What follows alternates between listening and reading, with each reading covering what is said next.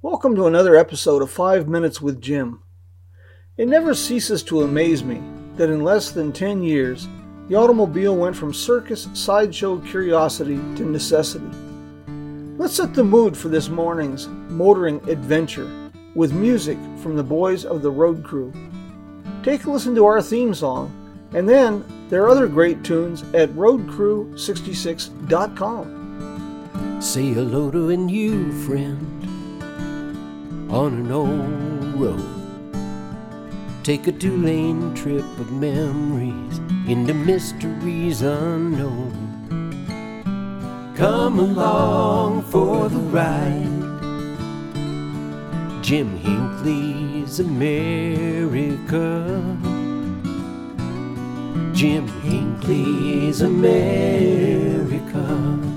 In 10 short years, the automobile went from eccentric's project in a back alley workshop to multi million dollar industry.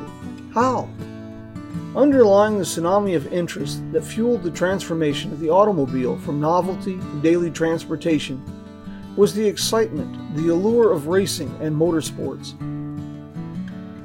The post war years were the dawning of a new era in racing that opened with the establishment of NASCAR Bridging the infancy of American motorsports and the new era was Hudson Motor Company.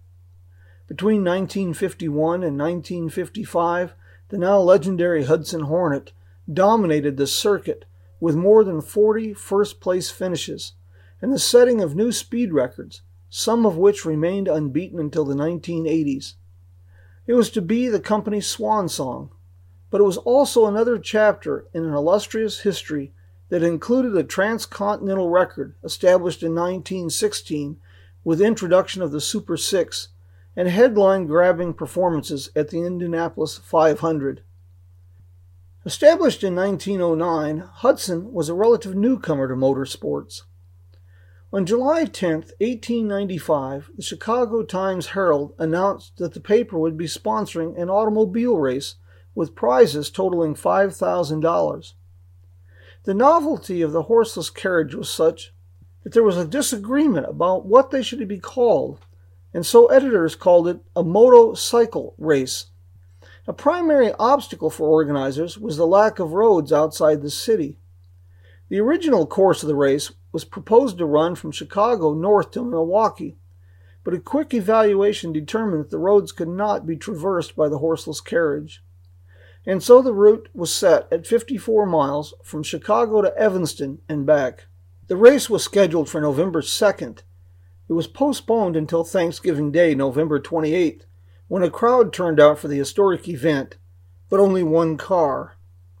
83 cars were initially entered into the race, but many of the entrants did not have their cars completed on time. Elwood Haynes' car, a favorite to win the race, was damaged en route and was unable to compete.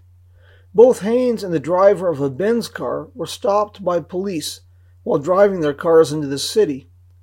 They were forced to requisition horses to pull the cars because, as the police informed them, they had no right to drive their vehicles on the city streets.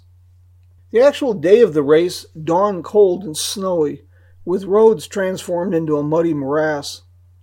The first car to arrive at the starting line was a car by inventor Carl Benz one of three made by that pioneer automaker.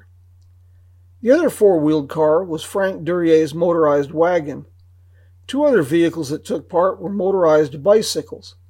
One was an electric powered car, and its battery died because of the cold weather before making just five miles. Shortly after starting the race, one Benz struck a horse and was forced to withdraw. The Duryea car finished first with a time of 7 hours and 53 minutes of running time, 10 hours and 23 minutes total time. The Benz entered by Oscar Mueller crossed the finish line an hour and a half later. None of the other vehicles finished. The race proved what many people thought. The automobile would never replace the horse and carriage. Even astute businessmen such as Montgomery Ward held this opinion. He was quoted as saying that the automobile was a fad that you should take the children to see before it passes. Not everyone agreed.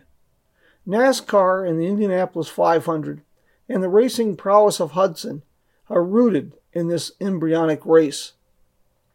The success of the American auto industry is also rooted in this historic event. Racing became the proving ground for the automobile in the years that followed. Okay, folks, I must bid you adios for this week. Join us next week for another episode of 5 Minutes with Jim, an adventure through time.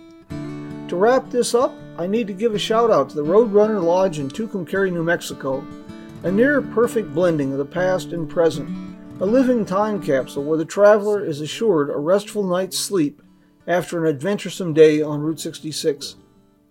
Thank you for joining us this morning.